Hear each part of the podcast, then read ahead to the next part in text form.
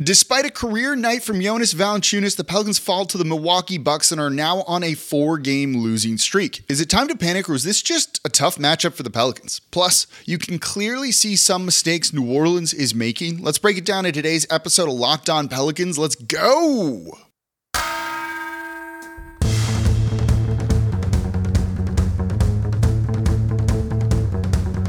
You are Locked On Pelicans your daily New Orleans Pelicans podcast, part of the Locked On Podcast Network. Your team every day.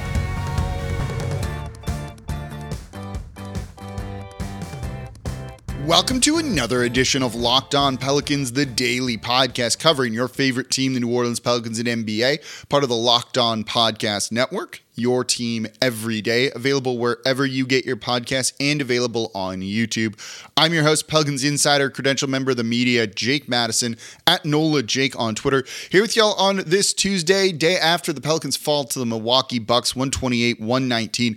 Disappointing game that would have been a blowout loss if not for 37 points from Jonas Valanciunas. We'll get into him in the second segment because he was excellent in this. And it shows you different ways New Orleans can use him and his value to this team.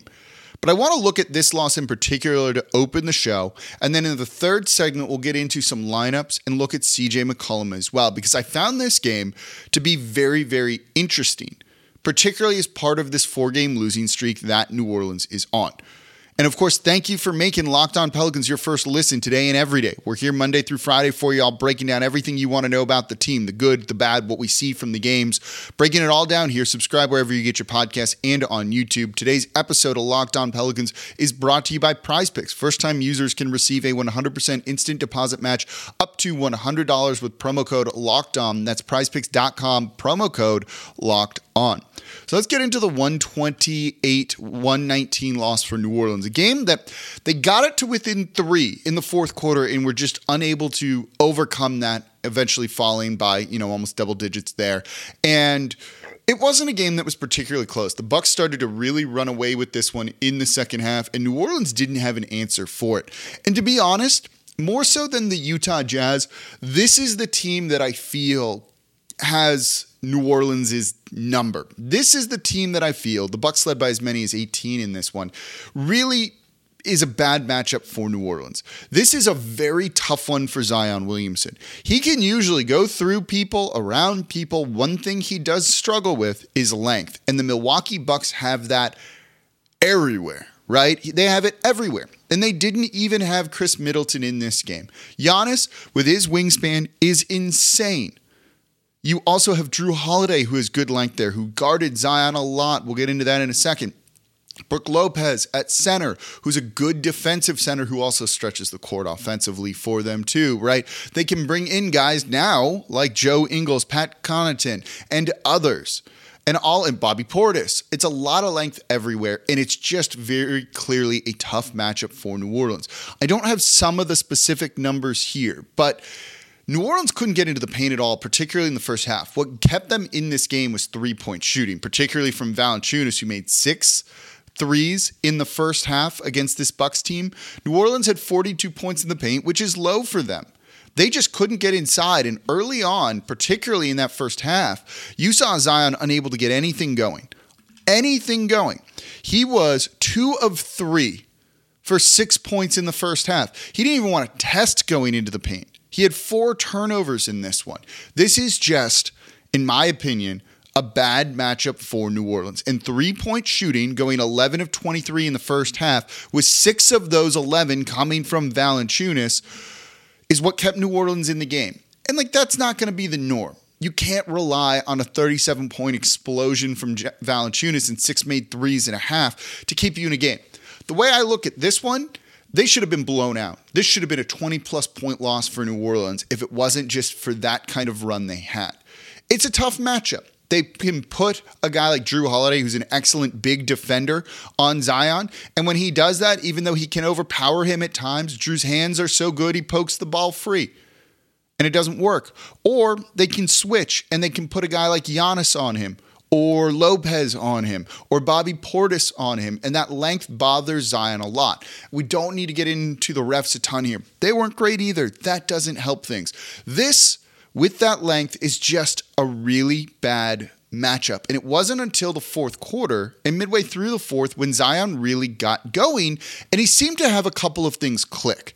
I don't know if this would have worked all game, certainly, but he started going in the fourth where he had nine points and you could see him starting to score and starting to get into a groove and just doing the things that make Zion Zion. And one of the things he recognized was early offense. Just get out and move, get into early action, early sets, or push in transition and try and get easy offense when they don't have guys switching on to you, when they don't have someone like Giannis camped out in the lane as a help defender. Giannis wasn't the primary defender for Zion a lot of the time, but he was ready to step into the paint and get his arms in the way. That's tough. Like I, I don't know what else to say to something like that. This is this is the game. This is the team that I find to be a very bad matchup for New Orleans. I think the Jazz are a team they can easily beat. It's just this one with the length and the different looks that they can throw at Zion and the, that length are going to really screw him up, and it did. And when he found early offense and really pushed things, drove and attacked very quickly and decisively, good things happened. When he waited or was a little bit hesitant, which you saw actually late in the fourth, that's when, no, they can get in position, they can defend you. And that's what a good team does. They're the top team in the East right now. They're a title contender with a former MVP on there. You know, I don't think losing to them is necessarily the worst thing in the world. I don't think that now you're on this four game losing streak to good teams, it's time to panic. Certainly, there are disappointing things, and I want to get into some of those rotation lineups that you see really don't work and kind of question the decision making of the coaching staff there. We'll get into that in the third segment of today's show. But I wouldn't panic after this loss. I think it's important to kind of keep that in perspective. This is a very good team. I think you can say if you really want to kind of be a, a downer after a loss like this, if you want to react negatively, I think it might be safe to say that Pelicans aren't a true title contender just yet. You know, with that big blowout loss to the Boston Celtics earlier on in the season, then this one to another title contending team makes you go, maybe not maybe they're not there yet, but there's a couple of winnable games coming up here for New Orleans Spurs, Thunder, and then the Pacers. You can win those. You should get Brandon Ingram back soon, too. That would help, but I don't know if he would have won you this game either. His mid range shooting would have been a big, important thing for New Orleans. So I'm not ready to panic yet. It's not great to be on a three game losing streak, but a little bit of adversity isn't terrible. If you can get off this slide, all will be okay. But losing to the Bucks, good team it, it's about right, particularly a team that I look at and it's just a matchup nightmare for New Orleans. And you saw it in this one. This should have been a 20 point loss. And if it wasn't for the heroics of Valanciunas, well, that's probably what it would have been. He is the reason at least for three quarters, that this game was close, with Zion really kind of trying to make it a game in the fourth. But let's look at JV coming up because he was outstanding in this and did some things that basically haven't ever been done in the NBA before. And that's a pretty cool thing, something he should be really proud of after a couple of games of struggling. Let's look at that coming up here next in today's episode of Locked On Pelicans. Before we get to that, though, today's episode of Locked On Pelicans is brought to you by Prize Picks. You probably should have taken the over more than the 12 and a half points that Jonas Valanciunas was predicted to go out and score you probably should have taken more than five and a half assists for Zion Williamson as he was doing everything else he could to keep this team into the game. And if you think you know these things are coming, well, you can make some money over at Prize Picks. Prize Picks is daily fantasy made easy. You pick two to six players, and if they go score more or less than their Prize Picks projection, you can win up to 25 times your money on any entry. And you're not competing against other people, it's just you versus the projections available. And that is your best thing about this. You're not competing against others. It's so much more important. I love that because you're not playing against people who do this for a living. It's just you versus the projections. And Prize Picks offers projections on any sport that you watch. Entries can be made in 60 seconds or less. It's that easy. They also offer safe and fast withdrawals, and they're currently operational in over 30 states in Canada. Download the Prize Picks app or go to prizepicks.com to sign up and play daily fantasy sports. First time users can receive a 100% instant deposit match up to $100 with promo code locked on. If you deposit 100, Prize Picks will give you 100. Don't forget, enter promo code locked on and sign up for an instant deposit match up to $100. Today's episode of Locked On Pelicans is also brought to you by Turo. Turo is the world's largest car sharing marketplace. With Turo, you can book any car you want whenever you want it from a community of local hosts. Browse a huge selection of vehicles for just about any occasion or budget across the US, UK, Canada, and Australia. Book a spacious SUV or minivan for a family road trip, get a classic or a luxury car for a special event, birthday, or holiday, and find affordable economy cars if you're on a budget and just need to get from A to B, or test drive that new car to see how it fits your everyday life. Many Turo hosts can even deliver the car right to you. Every trip is backed by liability insurance. Terms, conditions, and exclusions apply. Forget boring rental cars and find your drive at Turo.com. And thank you for making Locked On Pelicans your first listen today and every day. We're here Monday through Friday for y'all, breaking down everything you want to know about this Pelicans team. Subscribe wherever you get your podcasts. And now for your second listen, go check out Locked On Sports Today, the biggest stories around the sports world in 20 minutes or less, plus instant reactions, game recaps, and Locked On's take of the day. Locked On Sports available on YouTube and wherever you get your podcasts. All right, so the Pelicans should have lost by a whole bunch of points, and they didn't. It was kind of close because of the heroics of one player, and that was Jonas Valanciunas. Uh, the stat line really speaks for itself, right? 37 points, 7 of 10 from 3, which is just a ridiculous thing to say. 18 rebounds, 6 offensive rebounds, 12 defensive boards, 5 assists, 2 turnovers. Dude was just fantastic. He was on one and he decided he wanted to go out and score and was. And look, he's the first NBA player to have at least 37 points, 18 boards, and seven threes in a game. He's the only, he, he joins Karl-Anthony Towns and James Harden as the only players to have at least 37 points, 17 boards, and seven made threes in a game. The 18 boards really puts him above everything. It's, it's incredible. It's just incredible. He was on one in this game and was looking for his shot. And once he realized he couldn't miss, he was taking other things, mid rangers too. He was 14 of 24 from the field overall. It really shows you his importance, right? This is a guy who I think has struggled a little bit the past couple of games, maybe is in his head a little bit, or realizes he's not one of the top options for New Orleans and kind of gets away from himself, right? Kind of is like, all right, they're not going to use me. I'm not going to go out and be aggressive. But when his shots falling like that, he kind of realized early on what he needed to do, and he was excellent. In the first half alone, he was doing everything he could, and New Orleans was feeding him the ball, and they needed to feed him the ball. He scored 28 first half points, eight rebounds. They needed a guy like that to just realize uh, this is a tough one. The matchups weren't there elsewhere, that he was going to be left alone on the perimeter for three, so he should shoot.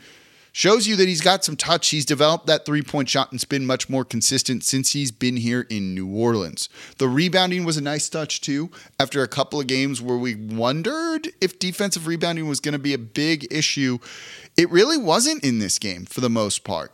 I thought the rebounding was fine and Valanciunas getting significant minutes. He played 37 minutes, right? I don't have the numbers in front of me and I'm about to sneeze, but I do think that it was one of those things where this is probably the most he's played. I'm getting like a million text messages right now from people for some reason over this game. Maybe because they found it as interesting as I do, and it's throwing me off here. So I'm going to flip my phone over. You know, I, I think that's probably the most minutes he's played. And credit to Willie Green for realizing he needed to ride this guy. This is not something he likes to do. He likes to play JV less than 30 minutes. When you realize that's the guy who's scoring the hot hand, we've lamented that they sometimes get away from that to stick with Valanciunas and make him a focal point, I thought was a really good decision. And it's one of the reasons why New Orleans was in this game. The rebounding was there too. His presence does help with that. You know, they like to try and finish small, go with Larry Nance Jr., and I think that's fine as well. But sometimes you just need the big man out there to go and get those boards, and he was capable of doing that. There's still some weird fit offensively at times, but when he's shooting threes, he was spacing the court for Zion Williamson. As you saw, the Bucks kind of worried about him late in the fourth quarter as Zion was trying to drive and attack. And he also showed you his importance defensively. At one point, they subbed him out, and then Willie finally went with a Zion at the five lineup, and it was kind of predictable what happened. Giannis came through the lane and just threw down a massive dunk, and there was no rim protection. There was no resistance at the rim whatsoever. It was kind of predictable. You should have probably been able to see that coming. you saw Valanciunas come back in. You saw Willy Hernangomez play in this game, but not really the same effect as Valanciunas. He had five points, one rebound in almost 10 minutes. Valanciunas is a different animal. He can go out and he can score. And there's been a couple of games this season when he's really carried them. He basically won the second game of the season for New Orleans by himself over Charlotte. This one, 37 points, 18 boards, five assists. He's a very good player. And sometimes you've got to wonder if they just need to make him more of a focal point, particularly with Brandon Ingram out. I'm not saying he's a long term answer at center. I don't think they necessarily need to trade him unless the exact right deal comes along because I don't think he's part of the problem.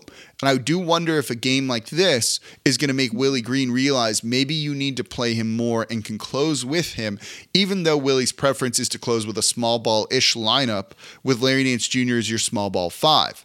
Again, there's no right or wrong answer, but playing it by matchup really might be the correct move. And you could see in this one how much Jonas Valanciunas matters. That three point shooting is kind of big. You, a lot of people have clamored for Myles Turner, and we'll do an episode on him somewhat soon, I think you know, you look at the three point shooter, like I want that guy, right? I don't think his three point shooting from Turner is that is particularly great or consistent. It's not consistent from Valanciunas either, but Valanciunas does have the ability to get hot. And you could see in the fourth, it did open things up for Zion, gave him a little bit more space for him to see those creases in the defense and attack them and push really quickly. And it worked. And then the rebounding is also a very, very good thing too. And he punished some of those, you know, other switches when they were putting other guys on Zion.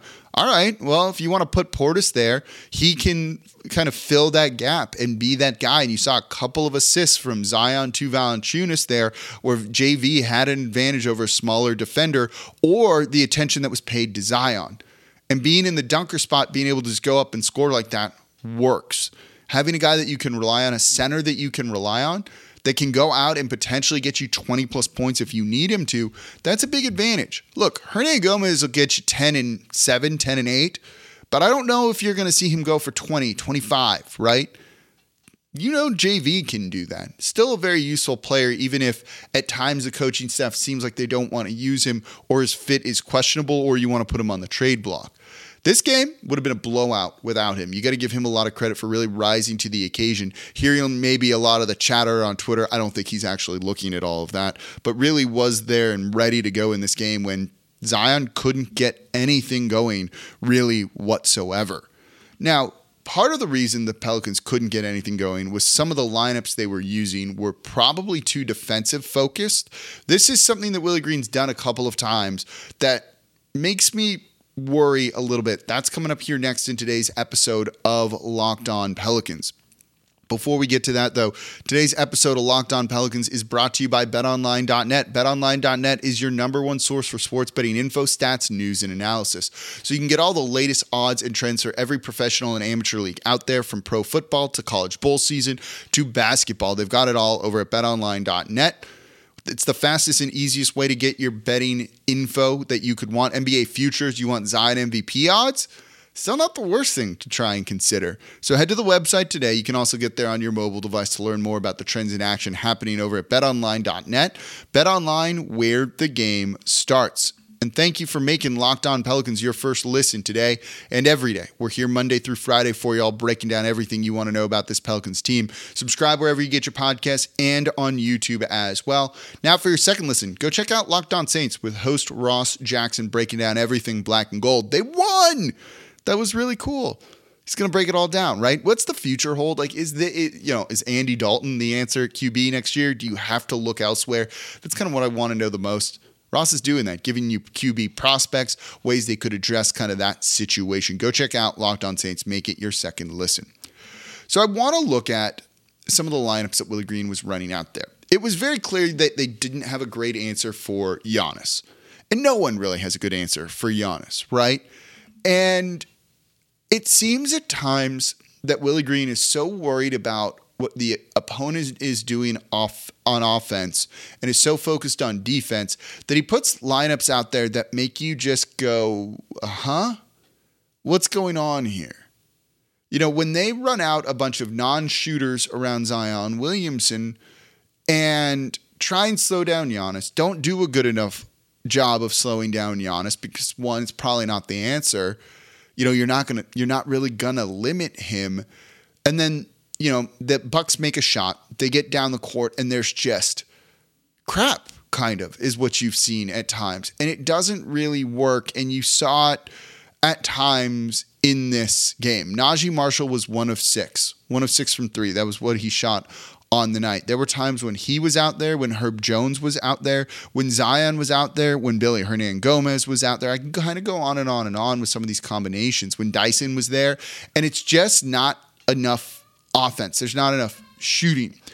What I think they really need to start looking at is really linking Trey Murphy's minutes with Zion Williamson's minutes. You have to make teams pay when they double Zion, when they camp a guy in the paint to be a help defender that's there immediately. There were a couple of actions, particularly in the fourth quarter, that you saw New Orleans struggle. And Zion's handle is good, but not amazing at times, and this leads to it. It was Zion with the ball, going point Zion, and then Herb Jones setting a screen for him. And they're doing this inside the three point line. You have Giannis defending Herb. I forget who Zion's defender was. It might have been Jrue Holiday. And what happens here is Giannis just backs on up, backs on up into the paint, and is just waiting for Zion to drive while you have Jrue Holiday on him. Because Herb Jones is not an offensive threat enough for the Bucks to want to deal with. In fact, if you go back and watch a lot of these game, a lot of this game, he's wide open on the three point line, and they're literally just not paying any attention to him. Now he hit two threes. He was two of eight. Give him credit for taking those shots, but he wasn't making the Bucks pay. And the Bucks had no respect for his offensive game in this one. So you have Giannis down low, you have Jrue Holiday doing it, and Zion has to attack the basket and just runs into a bunch of arms that are all straight up and loses the ball or, or misses a shot and what have you. And it doesn't work. If you run that with Trey Murphy, can you do it further out? You know, Giannis wasn't getting called for a defensive three second violation because the pick was coming right at the free throw line. So you you know, is the guy's guarding is in the paint. He can do this. He can just camp out there. I counted at one point, it's like eight seconds as they're trying to kind of run this action because it was just so close to the rim. The spacing was all mucked up. Can you do that more with Trey Murphy and can you run it out at the three point line or even further than that and make Trey a threat out there? Can Giannis really sag off of Trey Murphy if that's the action they're running or can any defender do that? Probably not. You know, Trey Murphy didn't score particularly well in this one, 13 shots or 13 points, just one of 3 from deep, but he did get to the line and was aggressive. If Zion has to kick it out to him or Trey rolls to the rim, we've seen it. He wants to be in the dunk contest. He can rise up and throw it down. Is that maybe a better combination of things to try and do? Can you put a guy, and I don't necessarily know if they should do this, like CJ out there too, Dyson Daniels, and at least have some more offense? Because look, you didn't you didn't slow down Giannis. If this worked and Giannis had an off game, I'd say cool, it was fine, but the results kind of speak for themselves. 42 points for Giannis. Brook Lopez had 30 in this one too because they were leaving him wide open.